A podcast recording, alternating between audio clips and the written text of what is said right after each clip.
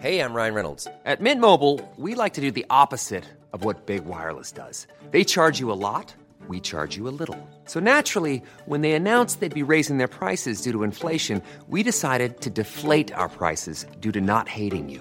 That's right. We're cutting the price of Mint Unlimited from thirty dollars a month to just fifteen dollars a month. Give it a try at mintmobile.com slash switch. forty-five dollars up front for three months plus taxes and fees. Promo rate for new customers for limited time. Unlimited more than forty gigabytes per month slows. Full terms at mint mobile dot com. Bonjour, je suis Marion Lagan et je viens vous parler de littérature et de planètes.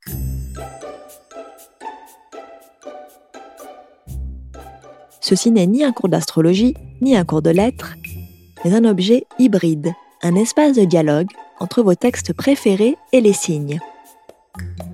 Cet espace s'appelle Astrolettre.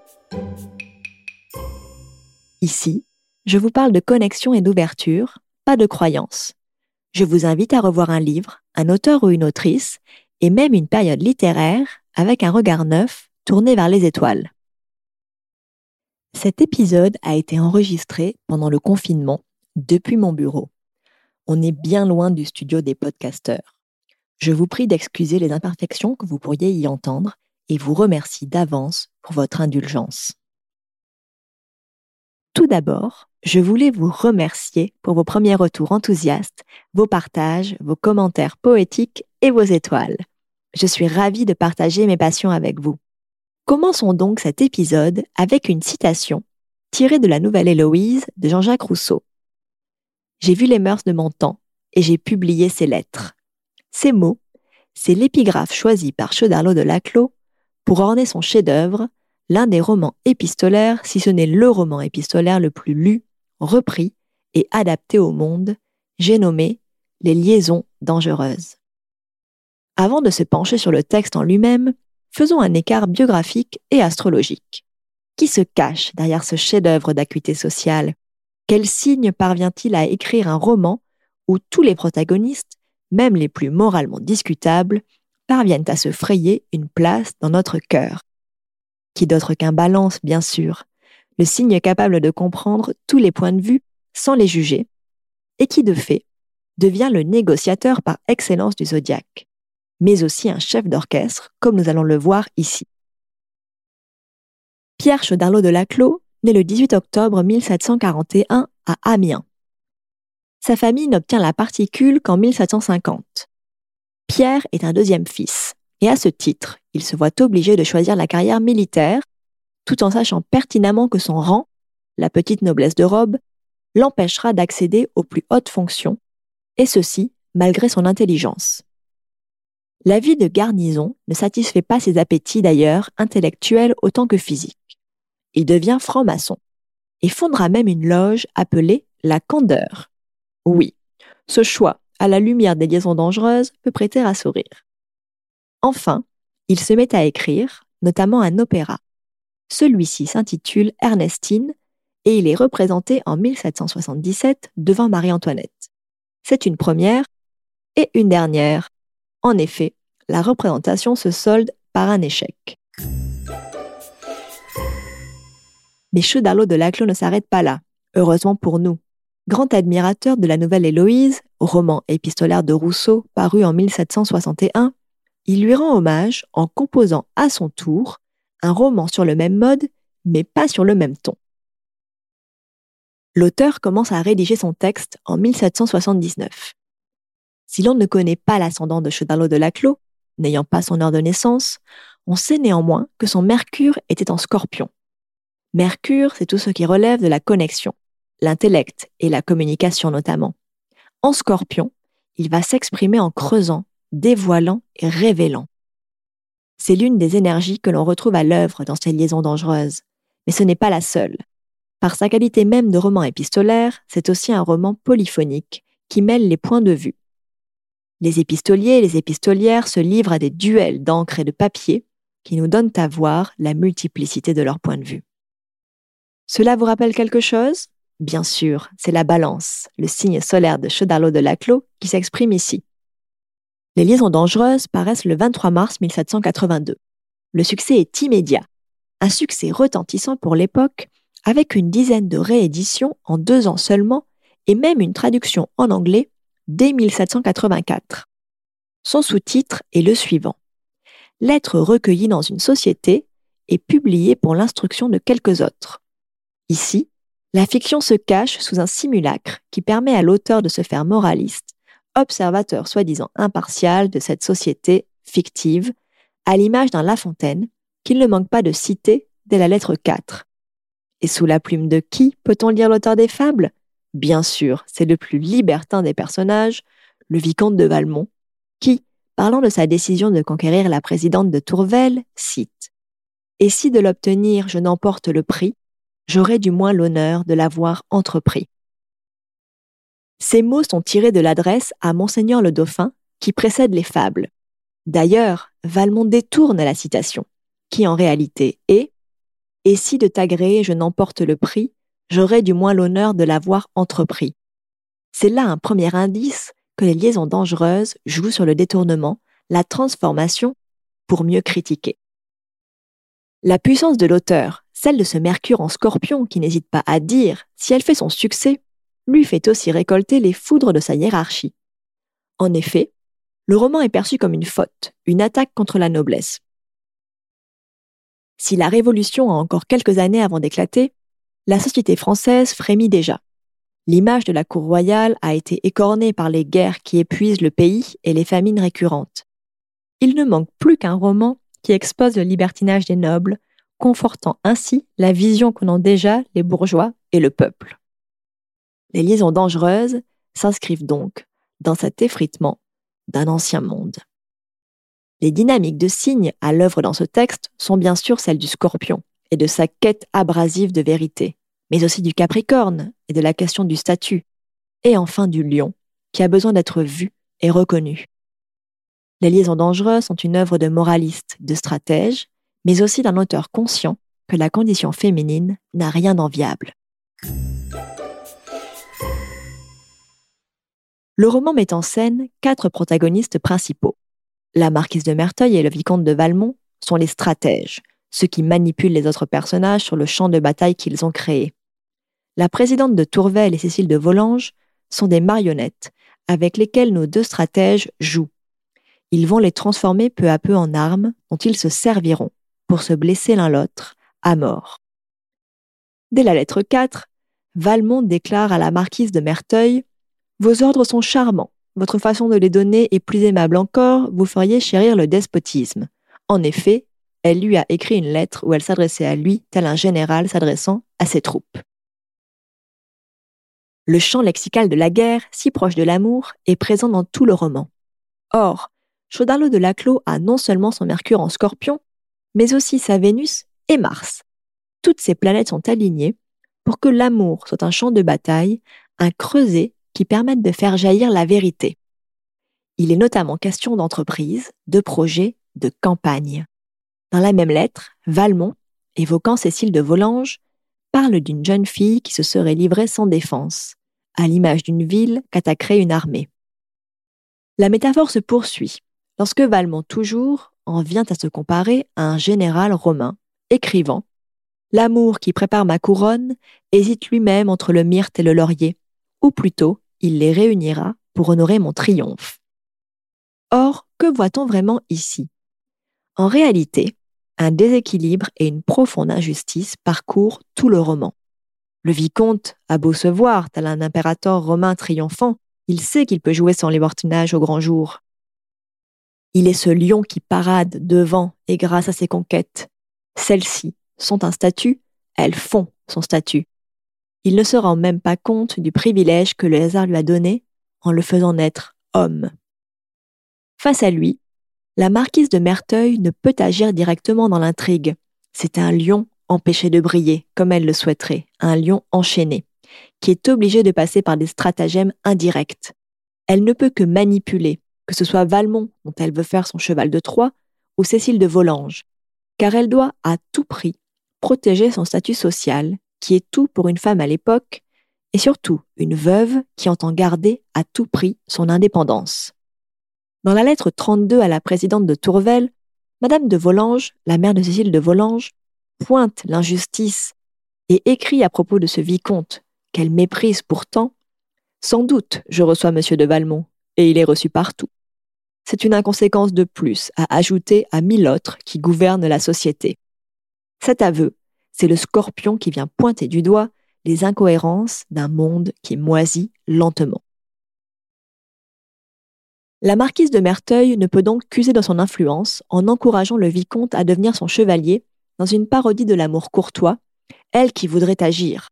Dans la lettre vingt, elle écrit « Venez donc, venez au plus tôt m'apporter le gage de votre triomphe, semblable à nos preux chevaliers qui venaient déposer aux pieds de leurs dames les fruits brillants de leur victoire. » La guerre qui se joue ici est une guerre sociale, une guerre de l'image qui donne lieu à une critique de la société. Elle n'en est pas moins fatale pour autant. Dans la lettre quatre-vingt-un, la marquise conclut, par ces mots prémonitoires, « Il faut vaincre ou périr ». Les liaisons dangereuses sont une guerre au même type qu'une pièce de théâtre comique puis tragique, dont Merteuil et Valmont sont les metteurs en scène, dramaturges et acteurs et actrices. La stratégie que la marquise de Merteuil, comme le vicomte de Valmont, mettent en place est une stratégie d'apparence qui fait du monde un théâtre. Ainsi, le vicomte de Valmont se plaît à jouer l'homme charitable pour séduire la présidente de Tourvel. Dans la lettre quatre-vingt-un, lorsqu'elle évoque son entrée dans le monde, la marquise de Merteuil se présente avec un vocabulaire d'une actrice. « Alors, je commençais à déployer sur le grand théâtre les talents que je m'étais donnés. » De même, lorsqu'elle manipule Cécile de Volange et le chevalier d'Anceny, dans la lettre quatre-vingt-trois, elle écrit à Valmont « C'est de vos soins que va dépendre le dénouement de cette intrigue, jugez du moment où il faudra réunir les acteurs. » La marquise ira même jusqu'à souffler à Valmont son texte, comme dans le théâtre de l'époque. Dans la lettre cent quarante et un, elle lui dicte les mots qu'il utilisera pour quitter la présidente de Tourvel, et elle le convainc de les utiliser. Ces mots, vous les connaissez peut-être. « On s'ennuie de tout, mon ange. C'est une loi de la nature, ce n'est pas ma faute. »« Adieu, mon ange. Je t'ai prise avec plaisir, je te quitte sans regret, je te reviendrai peut-être. Ainsi va le monde, ce n'est pas ma faute. » Écoutez bien ce rythme. On joue avec de l'alexandrin théâtral. Valmont reprendra ces mots, pensant reprendre ainsi l'avantage sur la marquise. Or, celle-ci lui montrera comment elle l'a dirigé malgré lui, en lui écrivant dans la lettre cent quarante-cinq « Oui, vicomte, vous aimiez beaucoup Madame de Tourvel, et même vous l'aimez encore. Vous l'aimez comme un fou. Mais parce que je m'amusais à vous en faire honte, vous l'avez bravement sacrifiée. Où nous conduit pourtant la vanité? Le sage a bien raison quand il nous dit qu'elle est l'ennemie du bonheur. » Ici, elle pique Valmont avec le dard du scorpion, l'obligeant à voir ses propres faiblesses et se targuant même d'une morale, tel un La Fontaine de l'époque. Quant à la présidente de Tourvel, elle s'écrit dans la lettre cent quarante-trois, elle aussi victime de ces deux stratèges, « Le voile est déchiré, madame, sur lequel était peinte l'illusion de mon bonheur. » Le roman s'achève sur une série de morts tout à fait shakespeariennes, des morts réelles, mais surtout des morts sociales, comme celle de Cécile de Volange et de la marquise de Merteuil. Mais revenons sur les personnages féminins. En effet, les liaisons dangereuses font la part belle aux femmes et à leur situation. En mille sept cent quatre-vingt-trois, Choderlos de Laclos a écrit un essai sur l'éducation des femmes. S'il ne l'a pas achevé, il y évoque le thème de l'émancipation féminine. Il critique notamment l'éducation, qui ne sert, je cite, qu'à les accoutumer à la servitude et à les y maintenir. Les trois personnages principaux des liaisons dangereuses illustrent ceci à des degrés divers. C'est encore une fois ici l'énergie du scorpion qui est à l'œuvre, pour donner à voir la vérité sous toutes ses facettes. Une énergie qui creuse, qui transforme, mais qui aussi, parfois, détruit. Prenons Cécile de Volange. Sortie à quinze ans du couvent des Ursulines, elle est un bel exemple du manque d'éducation des femmes. Dans la lettre trente-huit, la marquise de Merteuil écrit à son propos « Je ne crois pas qu'elle brille jamais par le sentiment. » Ici, le sentiment, c'est l'intellect, le jugement. Autrement dit, Cécile de Volange n'est considérée comme guère mieux qu'un petit animal distrayant. C'est après tout ce qui est pensé de la majorité des femmes à l'époque. Et pourtant, la marquise de Merteuil se projette dans la petite Volange. Sa solitude la pousse à faire de la jeune fille une mini-Merteuil pour enfin pouvoir partager son cœur. Dans sa lettre cinquante-quatre à Valmont, elle écrit Je me suis souvent aperçue du besoin d'avoir une femme dans ma confidence, et j'aimerais mieux celle-là qu'une autre, mais je ne puis rien en faire tant qu'elle ne sera pas ce qu'il faut qu'elle soit. L'émancipation est d'autant plus difficile qu'elle requiert d'être deux fois plus intelligente pour arriver au même résultat. Deux fois plus intelligente que qui ? Que les hommes, bien sûr. C'est ce que la lettre quatre-vingt-un de Merteuil à Valmont nous montre. Cette missive est un manifeste, un cri du cœur de la marquise qui nous montre les constantes vexations et frustrations auxquelles elle s'est heurtée. Elle écrit « Ah, mon pauvre Valmont, quelle distance il y a encore de vous à moi. Non, tout l'orgueil de votre sexe ne suffirait pas pour remplir l'intervalle qui nous sépare. » La marquise nous donne là une leçon cruelle de ce qu'est la vie d'une femme. « Et qu'avez-vous donc fait que je n'ai surpassé mille fois ?» écrit-elle. Et encore plus tard, « Quant à la prudence, à la finesse, je ne parle pas de moi, mais quelle femme n'en aurait pas plus que vous ?» Elle reconnaît même dans cette lettre l'intelligence de la présidente de Tourvel, qui, par sa condition même de femme, est forcée à user de ruses pour survivre dans un monde d'hommes.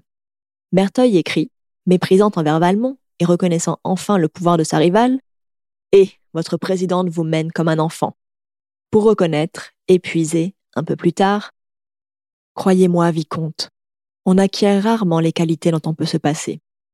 Car être une femme, c'est être constamment confrontée à l'obligation de se cacher, de se faire moins, plus petite, comme Merteuil le montre, notamment dans le jeu amoureux, en opposant les échecs prétendus des hommes aux victoires en négatif des femmes.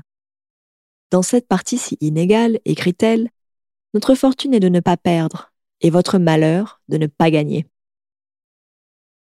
Ce que Choderlos de Laclos exprime ici à travers la marquise, c'est la tension inhérente à la condition de la femme, la carapace que celle-ci est obligée de se construire pour acquérir et protéger son statut. La marquise de Merteuil a fait d'elle-même son propre projet. Interdite de s'exprimer comme le lion, elle a construit, avec la précision et le sang-froid du Capricorne, une personnalité comme un masque pour se protéger. Elle écrit, et le choix des mots est ironique, « Non content de ne plus me laisser pénétrer, je m'amusais à me montrer sous des formes différentes. Dès ce moment, ma façon de penser fut pour moi seule, et je ne montrai plus que celle qu'il m'était utile de laisser voir. » Impénétrable, protégée, la marquise de Merteuil devient sa propre prisonnière. Valmont ne meurt pas par désespoir d'avoir provoqué la mort de la présidente de Tourvel. Non, ce serait trop romantique. Il se venge, et il se venge de la marquise de Merteuil. Sinon, comment expliquer qu'il est prévu que les lettres de la marquise iraient au chevalier d'Anceny ? En révélant celle-ci au grand jour, il la tue, socialement, aussi sûrement que s'il lui avait planté un couteau dans le cœur. La dernière lettre est celle d'un témoin, Madame de Volange, qui ne fait que relater des on-dit. La marquise aurait perdu un œil après la petite Vérole. Elle serait ruinée, et elle aurait même quitté le pays. Où donc est-elle allée ? En Hollande.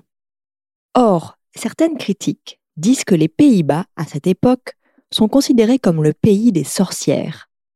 La marquise est ainsi devenue un personnage légendaire, énigmatique, qui appartient au conte.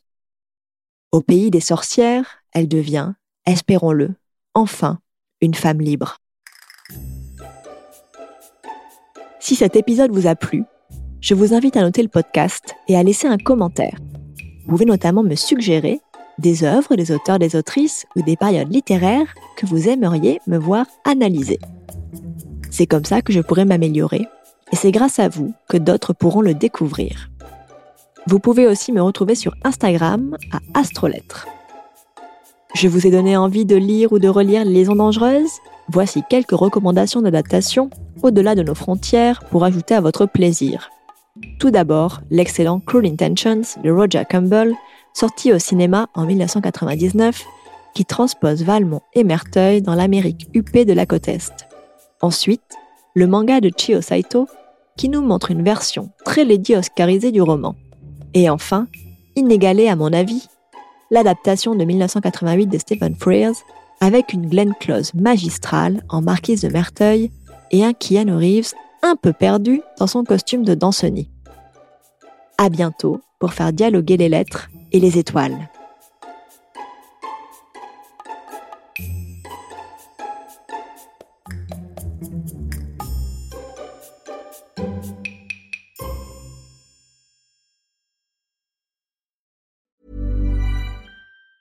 Hi, I'm Daniel, founder of Pretty Litter. Did you know cats tend to hide symptoms of sickness and pain? I learned this the hard way after losing my cat, Gingy. So I created Pretty Litter, a health monitoring litter that helps detect early signs of illness by changing colors, saving you money and potentially your cat's life. Pretty Litter is veterinarian developed, and it's the easiest way to keep tabs on your fur baby's health right at home. Go to pretty litter dot com and use code ACAST for twenty percent off your first order and a free cat toy. Terms and conditions apply. See site for details.